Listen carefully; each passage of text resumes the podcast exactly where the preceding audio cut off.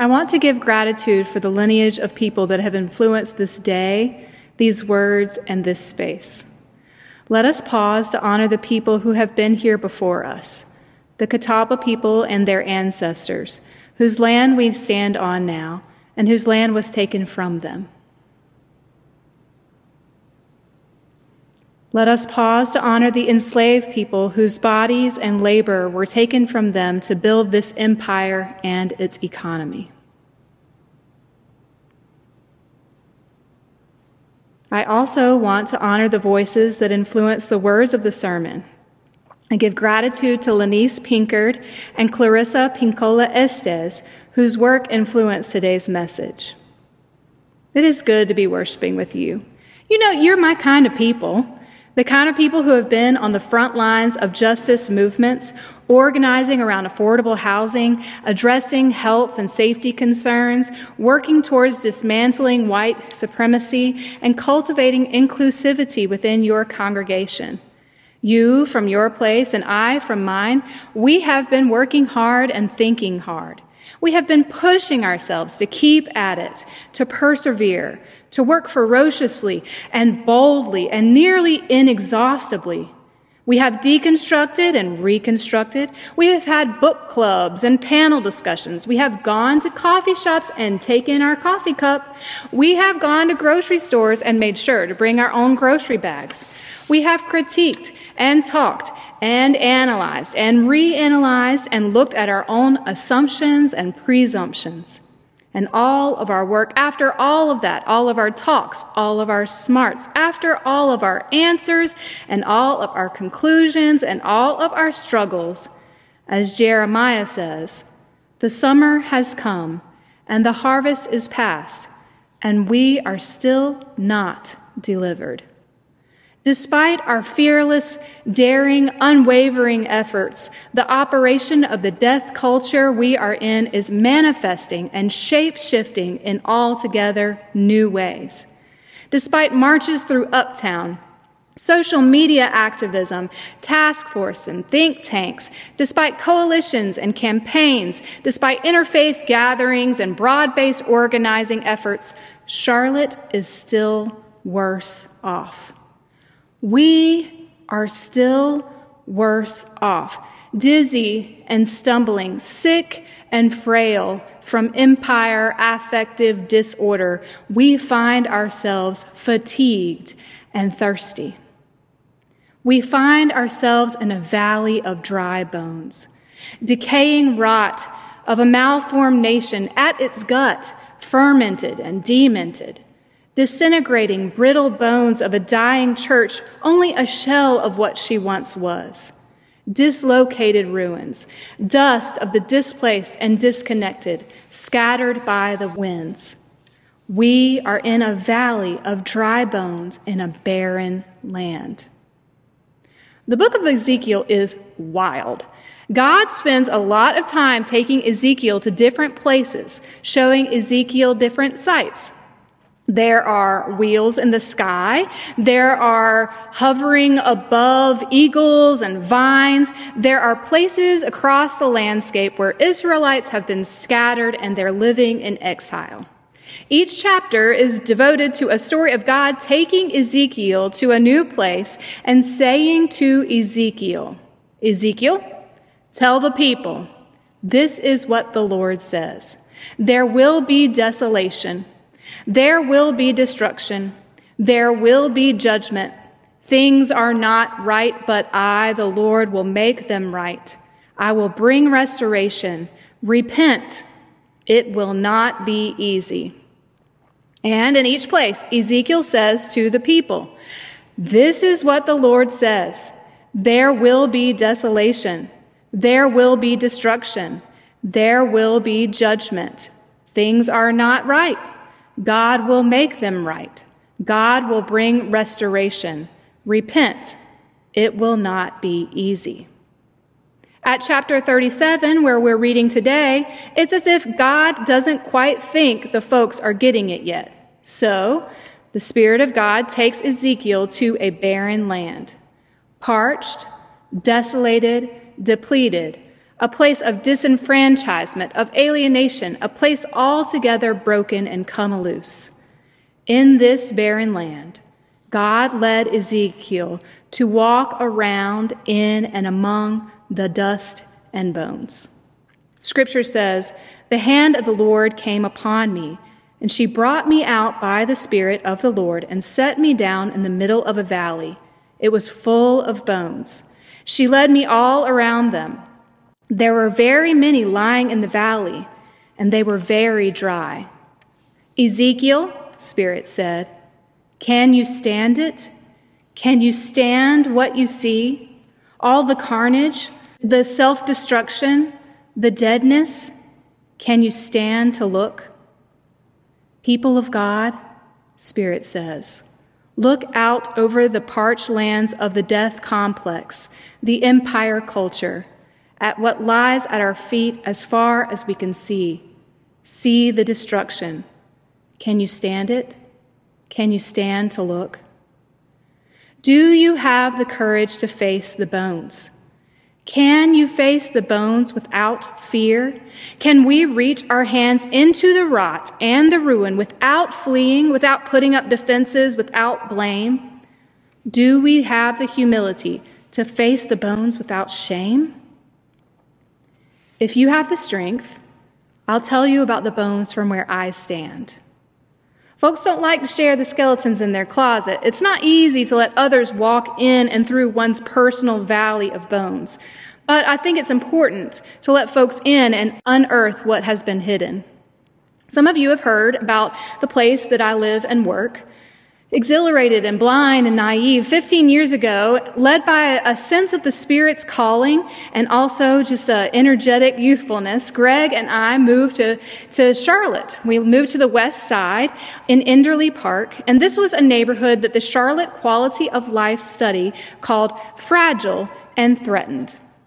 We were struck with the notion and the practice of Christian hospitality, so we offered our space in our home to neighbors who were homeless or were experiencing housing transition. We went on to coordinate community gatherings and youth activities. What started as a practice of communal living and hospitality grew to what is now known as QC Family Tree which is an organization that is creating affordable housing and using arts and culture to organize the community for the common good.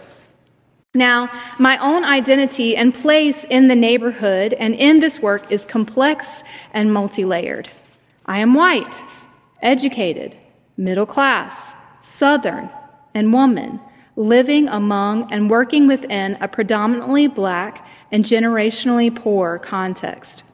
After 15 years of deep and meaningful relationship, I interact with neighbors as if they were my family and friends, sharing meals and stories and milestones together. And yet, I can never fully understand or experience the daily mental, emotional, physical, and spiritual cost and trauma of living in black bodies in a racist city and nation under the gaze and brutal weight of our extractive and oppressive government and economy. It is within this valley of dry bones that I experience firsthand the benefit and privilege afforded to me because of my race and education and socioeconomic status. And it's also in this valley of dry bones that I have experienced secondary and sometimes firsthand trauma of violence, police brutality, death, divestment, and displacement. It is here in this dry land where I question actions from the past, times when I didn't get it right, and in fact, I got it all wrong. Times when I carried long held myths as truths and enacted the very things I thought I was against. Missions that looked like colonialism, leadership that looked like disempowerment, I made decisions based on lies rather than truth, deficit rather than asset. I applied tall tales and skewed history, white supremacy to my sense of self and to my sense of others. Each of us is standing in a valley of dry bones. There, there is personal suffering and grief, brutal heartache for ourselves, our neighbors, and our community.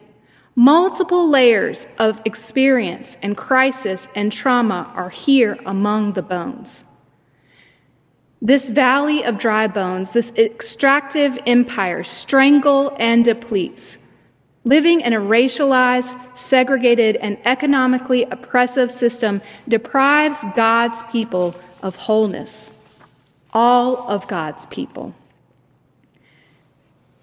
It does this to those who enjoy social privileges and economic stability, as well as those whose backs are against the wall at different rates and at different times, all feel the fatigue and burnout of a burnt out system in our bodies, hearts, souls, and minds. This land is your land. This land is my land. This land is barren land. There are systems that are institutionalizing, orchestrating, formulating, hatching, racism, ageism, ableism, heterosexism. Systems such as the education system, the system of mass incarceration, the healthcare system, the government system are systematizing oppression, giving prejudice legs and feet, buildings and structures, property and policy at the expense of and determining who are those on the margins. Scripture reads, the Lord showed me all around, and everywhere I looked, I saw bones that were dried out. And she said, Ezekiel, can these bones come back to life? People of God, can these bones come back to life? This is our Lenten observance. Gather all of the skeletal parts, line them all up, uncover, unearth, untangle it all, we must face the broken bones. We must look at the killing thing that has gained hold. Our Lenten practice is to look deeply, listen fully, let the truth be exposed. Lent is a time to stand and face the bones, look with humility, look with repentance, to look without turning your head to piece it all apart, to look with curiosity, to look with hope. Can you stand to look at the corner of Tuckasegee and Parkway in Enderly Park? There you'll find the dust and decay from generations of systemic divestment, economic oppression, segregation, and racism. Watch your feet on Tuck as you step hesitantly around the fractured spine, mangled from the tight grip of generational eviction and strategic displacement. You'll find the remains of ancestors who bore the weight and the exhaust of our extractive economy on their backs and in their lungs. The evidence of this is still crudely inscripted on property deeds, restricting black folks from residing or owning the land and homes they inhabit structures they likely helped to build. You'll also witness the strong bones of resilience, wrists, carpals, still reaching, still gripping, still holding on. Can you stand to face the bones, to look without turning your head and piece them apart? Track the body, see what you see. Bent over from pain, a few years ago, Lonell sat on the ground, tears in his eyes. What's wrong? I asked. Well, we were exploring the creek and my foot got caught and I think it's broken. I propped his leg up and washed his wound and, and gave him some ice. We're about an hour away from home. I said, let's call mom and see if she wants me to take you home or if you're supposed to go to urgent care or to the emergency room. Lonell called mom and I called mom. Mom was at work. For years, she has worked as a nutrition specialist in a senior care facility in the South Park area. Because her wages are slim, she is almost always at work. Mom didn't answer the phone. In pain, Lonell started to think the worst. She's not going to answer. She never answers. She doesn't care. I tried to reassure him. Yes, she does care. She will call back. I tried texting. She tried calling back, but the signal was lost. An hour later, we arrived on Tuck, and Lonnell's tears turned ice cold. Forget it, he said. She's not coming. I'm just going to handle it myself. I'm just going home. Well, I can take you to the urgent care or to the hospital myself. You're not alone in this, Lonnell, I said. He looked up, shook his head, and said, I can't. Just take me home. I knew what he was thinking. He was thinking that if I, a white lady, take this boy to the hospital, we will raise suspicion with the system.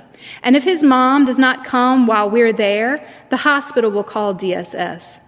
Going to the hospital with the helpful neighbor to mend a broken foot could result in being ripped away from your family and from your home. It's true. I know this because I made this mistake 14 years earlier. We had a family of three teenagers living with us, and mom got back while she was getting back on her feet. Her children got sick one time. Mom wasn't responding to phone calls, so uh, I took the child to the hospital. When it was time to be discharged, mom couldn't be there. Within a week, the teenager was placed in the foster care system and stayed in foster care for two years. The reality from where I stand is this 15 year old hurting and broken Lonnell wants his mama to come home when he breaks his foot. She can't be home because the employment system requires her to work extra long hours to keep a roof over Lonnell's head. And even though he is writhing in pain, he refuses medical care because his healing puts his mom, his family, and himself at risk. The system does not tolerate a neighbor helping a neighbor. In fact, it punishes such an act. Fractured and broken, Lonnell takes on a weight and responsibility that should not be his to bear. Lonnell's bones began the healing process when mom met Lonnell in the urgent care parking lot just in time for him to go inside that day. Though his foot is healed, there are broken bones still scattered at our feet. Dust from construction floated in the air at Ashley Park Academy. Eight or more years ago, all the West Side elementary schools merged with the West Side middle schools. Primarily and perhaps only West Side, all primary schools are K through 8. Dust only recently settled from the construction when Ashley Park School, that supports over 500 CMS kindergarten to eighth graders, for the first time got their own real gym. Before then, children were not permitted to access adequate sports fields, a band room, or choir room, spaces that are afforded to other middle schoolers in the county. This means that at least six graduating classes of Ashley Park K through 8 went through and completed their studies in a Charlotte Mecklenburg middle school without the benefit of something as simple as a gymnasium. Is there anything here worth saving, salvaging? Is there anything here still living, still capable of coming alive? What around us, about us, and within us must live and what must die?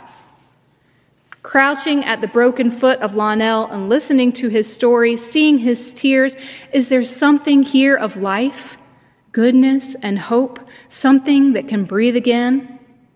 Amidst the dust and construction at Ashley Park, is there possibility or promise? In this valley of dry bones, we need to recover each and every part. You cannot be put back together again until every part is unearthed.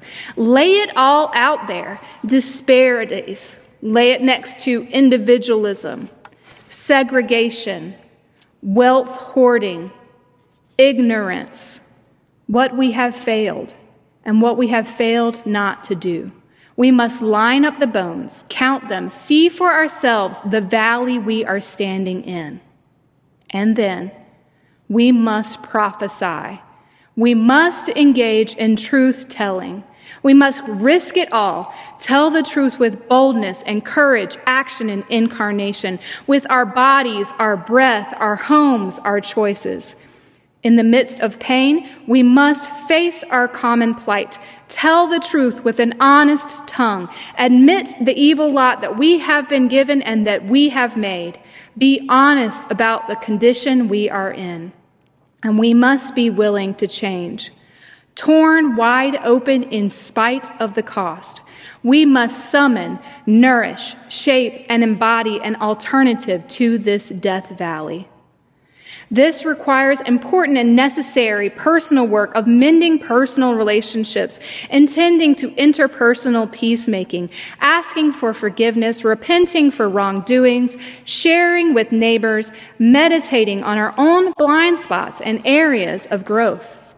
And we must also attend to systemic work, address the structures, work toward institutionalizing anti oppressive values and practices into our businesses, organizations, daily life, budgets, and other systems that we are part of and benefit from.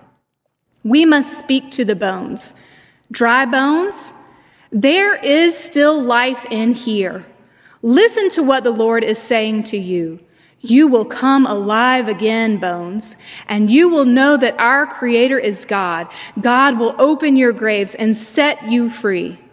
And what I mean when I say speak to the bones here is I mean shout to the bones, sing to the bones, holler to the bones, communicate with the bones, express to the valley of dry bones, deliver and declare with your voices, with your behaviors, with your vocation, with our organizations and our institutions, all the ways we know how, embodying a active faith that proclaims that within us is the potential to be fleshed out again. And when we do this, when we face the bones, speak the truth, prophesy with our whole selves, we will hear God saying, My spirit will give you breath, and you will live again. I will bring you home, and you will know that I have kept my promise. I, the Lord, have spoken. Amen.